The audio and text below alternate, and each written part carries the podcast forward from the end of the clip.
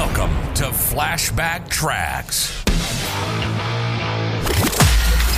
Travel back in time each Friday to an era of big hair, leg warmers, and Walkmans. Far out. Veg out with some clips from Downtime Broadcasting's promotional audio cassette magazine from the 80s and 90s, right here on the World Wide Web. And now another winning promotion reprised from Successful Meetings magazine. Let the destination shine. Joyce Bisbert, president of MICA of Farmington, Connecticut, says if the destination is exotic enough to turn people on all by itself, you can cut back on promotion expenses.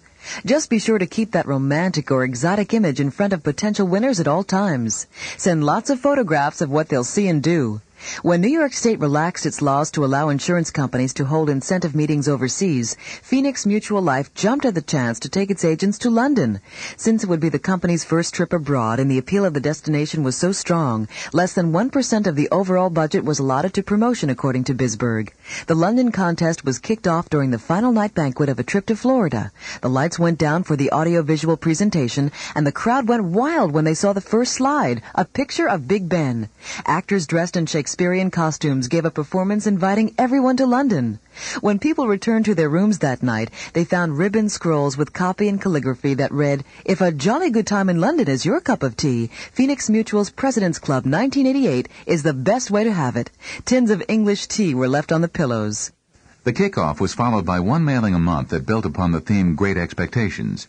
Each letter featured stationery bearing both a British flag and some well-known English characters, such as Shakespeare or Henry VIII. In another mailing, a London map was sent with a brief note. A guidebook was also mailed with a note pointing out special attractions in England. Each of the regional offices have been sent posters featuring the dates, theme, and other information about the trip and contest. The company is also plugging the contest on everything it sends out to agents. Messages like don't forget and keep up the work are meant to keep the contest foremost in their minds. Out of an audience of 1,300 potential qualifiers, Phoenix Mutual originally expected about 300 winners, plus their spouses or guests. However, an additional 75 rooms have already been reserved in a third hotel, the Hilton, for an expected overflow of qualifiers. Travel back in time with us next Friday as we share more clips from the 80s and 90s on another rad episode of Flashback Tracks, exclusively on Promo Corner.